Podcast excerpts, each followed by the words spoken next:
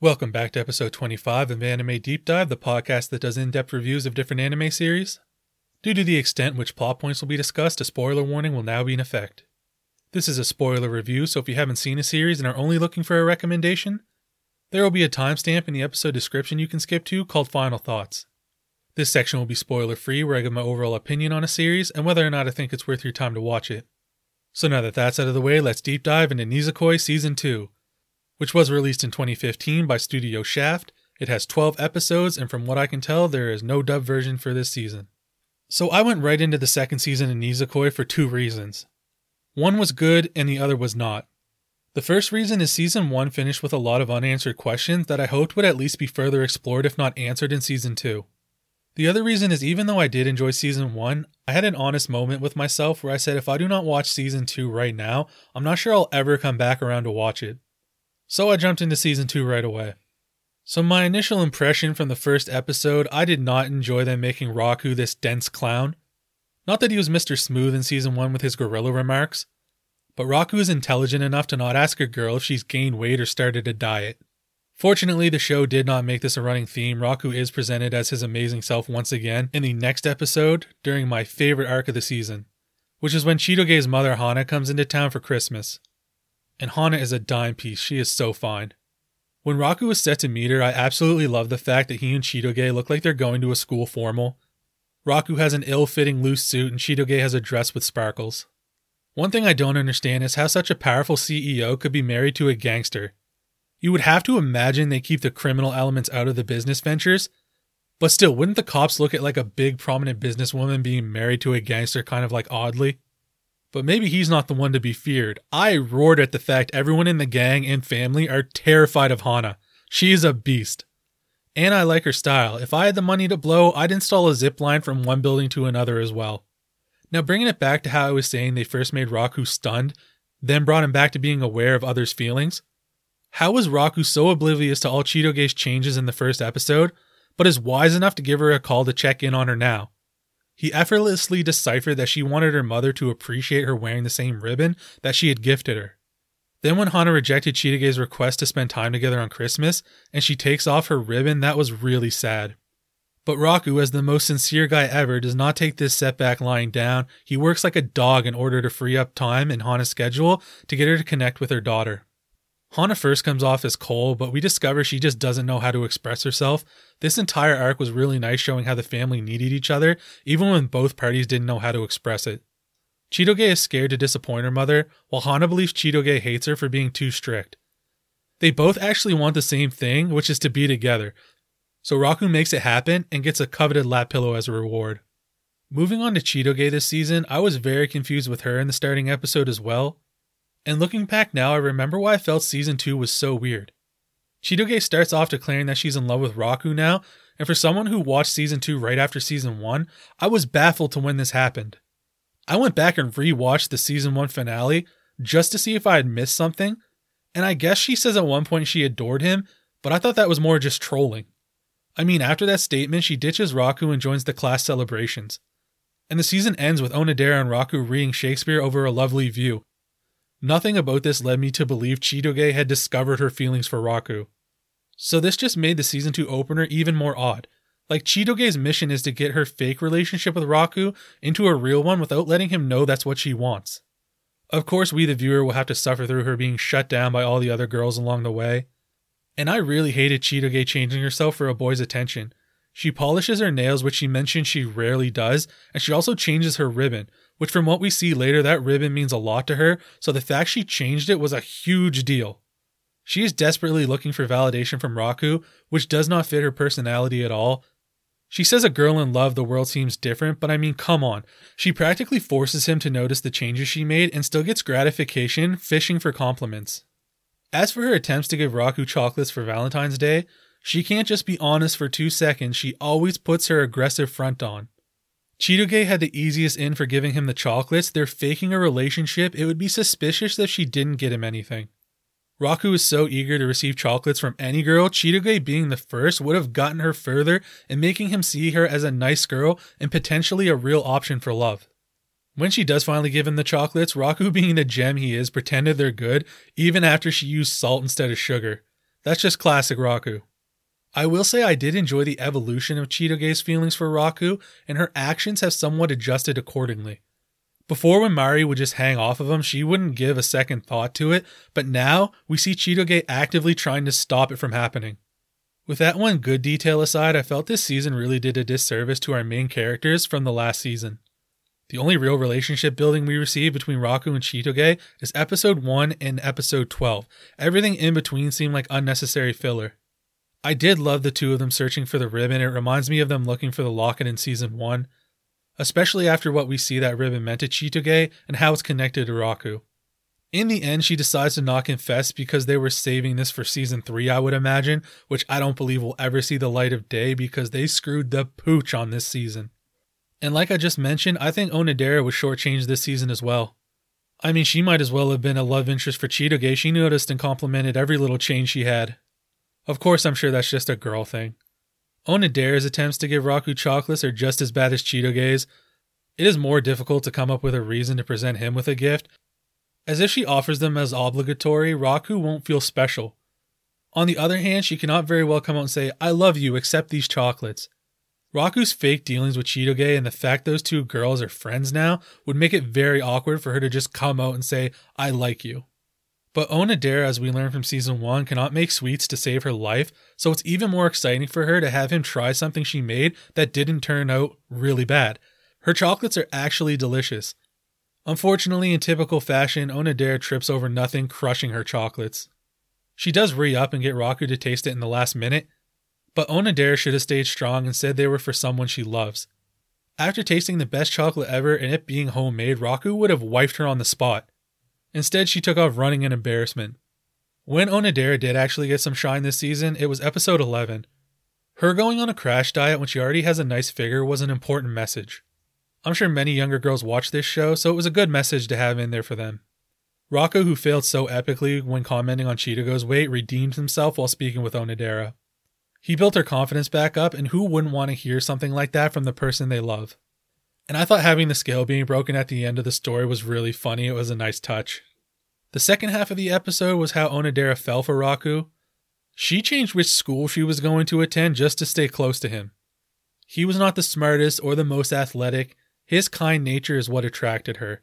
I actually really like seeing their history and how they kind of developed feelings for one another. Our next character is Tsugumi. She kind of softened up this season, even more so towards Raku. That was until Paula awakened the Black Tiger. With the thought of Raku kissing another girl, Tsugumi goes on a rampage. She was delighted when Raku, a very talented chef himself, complimented her cooking. Of course, she can't just be mature, so she had to tackle him after his compliment. We actually get to see Tsugumi's place, and it is awesome. The walls and doors are all reinforced. It looks like she lives in a bank vault. Tsugumi, without even knowing it, stole the best place and reason, getting Raku's affection on Valentine's Day. She got to him first and presented them as obligatory, and he still damn near melted like putty in her hands. I have a newfound appreciation for Mari this season. She wasn't wasting any time when the locket was returned. She was ready to pop that sucker open. She even had a multitude of lockpicks at her disposal. Marriage was on her mind. Where I felt she was annoying in season 1, I found her to be amusing in this season.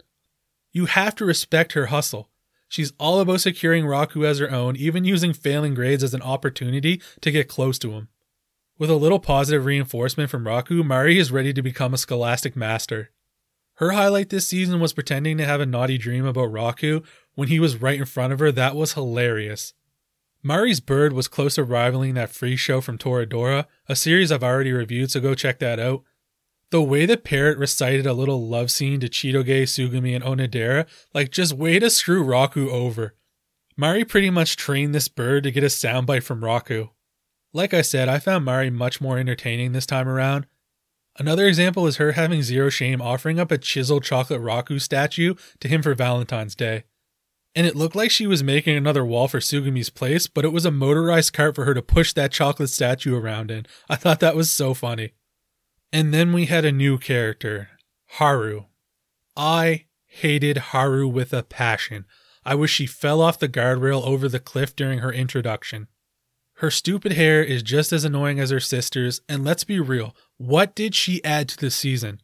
If anything, I felt she stole shine away from Onodera, who, as I mentioned, was not used to her full potential already in this season. Take the two sisters being sick and Raku caring for them. You take Haru away, this would have been a great bonding moment for people who ship Raku and Onodera. He could have nursed her back to health. Instead, we introduced this annoying shit to interrupt everything that could have been.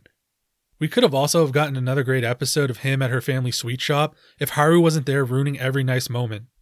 I mean, honestly, who cares about her? She brings weird accidental peeking shots that were not present in season 1 or the first half of season 2. I also want to mention that she appears in the later half of the season, yet she's the main focus in the opening. Why? And while we're on the topic of the opening, the song was performed by Lisa, who has delivered many great anime opening tunes. But I have to be honest, though it is good hearing her voice, I definitely say this song is one of my lesser favorites that I've heard from her. I just had to put that little break in between bashing on Haru. But let's get back to it. Trying to build a connection between Haru and Raku was terrible. He already has three girls surrounding him that I don't care about. Why add another? Especially when it's his first love's younger sister. She jumps to conclusions and goes off rumors instead of what she sees. It's like I've mentioned before if someone's good to me, I don't care what others say about them. Raku has done nothing but help Haru and be polite to her, yet she switches up on him from ridiculous rumors that she heard. Plus, he is your sister's friend and has gotten approval from your mother, so why don't you ask them about him instead of rumors you heard out on the street? I just really hated her character. Haru at least brings another instance of creepy dudes randomly trying to pick up girls in the streets, so that's another instance of that in the books. The only other good moment she was involved in is when Chitoge loves her for saying how much better she was than Raku. I knew Chitoge was going to appreciate that. Haru also makes remarks about Onodera's weight, making her feel self conscious and going on a crash diet, just making her even more trash, in my opinion. Then we have an actual welcomed new addition to this season, Paula. She is a jaded assassin after Tsugumi, who took her number one spot. Paula wanting revenge is angered to find Tsugumi has been living a peaceful, non action packed life. I loved her introduction fight. The way she dual wielded with one gun being a shoddy and how she pumped it with one hand was awesome. And she's jumping all around. I really enjoyed that. And Raku reminded me of Sakura running to go in between Naruto's Rasengan and Sasuke's Chidori. Like, there was no Kakashi there to save him, so Tsugumi just booted him in the face instead. Like, Raku was a moron. Hey, let me run into this gunfire. I love Paula's character design, her long red scarf and white coat that hides all her arsenal of weapons, and her utility belt. It just looks so cool. Paula is smart reading the room, finding Tsugumi's weakness and attempting to kiss Raku before her. Paula also punks off Haru, telling her that she will not even bother remembering her name, so I loved her for that.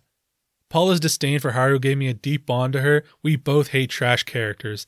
And I'm so happy Raku was the one to include Paula in the pool activities and not Haru.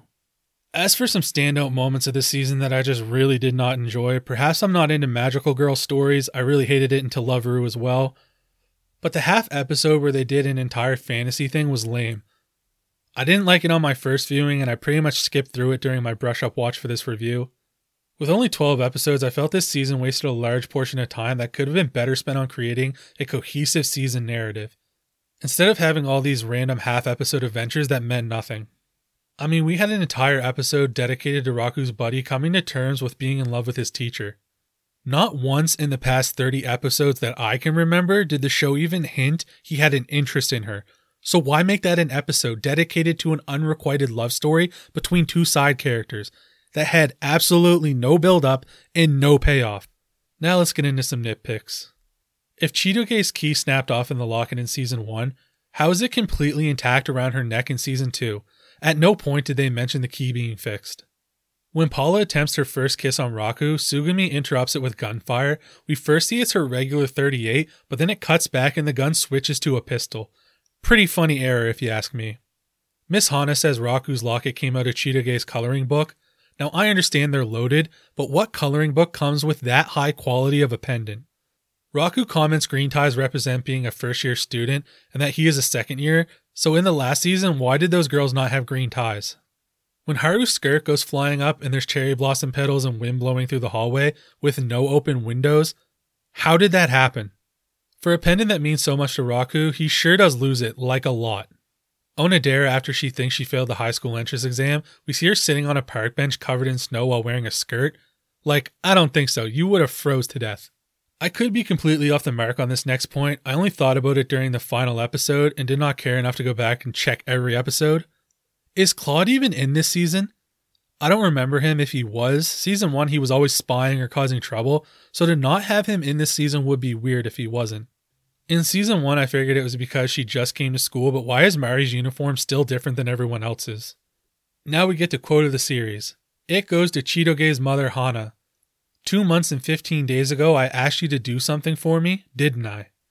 This lady is booked for the next decade, but like every other woman, has time to remember each little thing her man messed up on with the exact dates to throw it back in his face. Now we get to Best Girl, Waifu, and Harem. Best Girl was actually very difficult to choose for this season, as I felt both Onodera and Chitoge barely had any memorable or fun moments this season. Paula was great, but we only saw her for like an episode and a half. I'm giving Best Girl to Miss Hana. Her arc was by far the best in the season. She was a smoke show and had a badass personality. I would not give her the status of waifu, but she is most definitely welcome in my harem.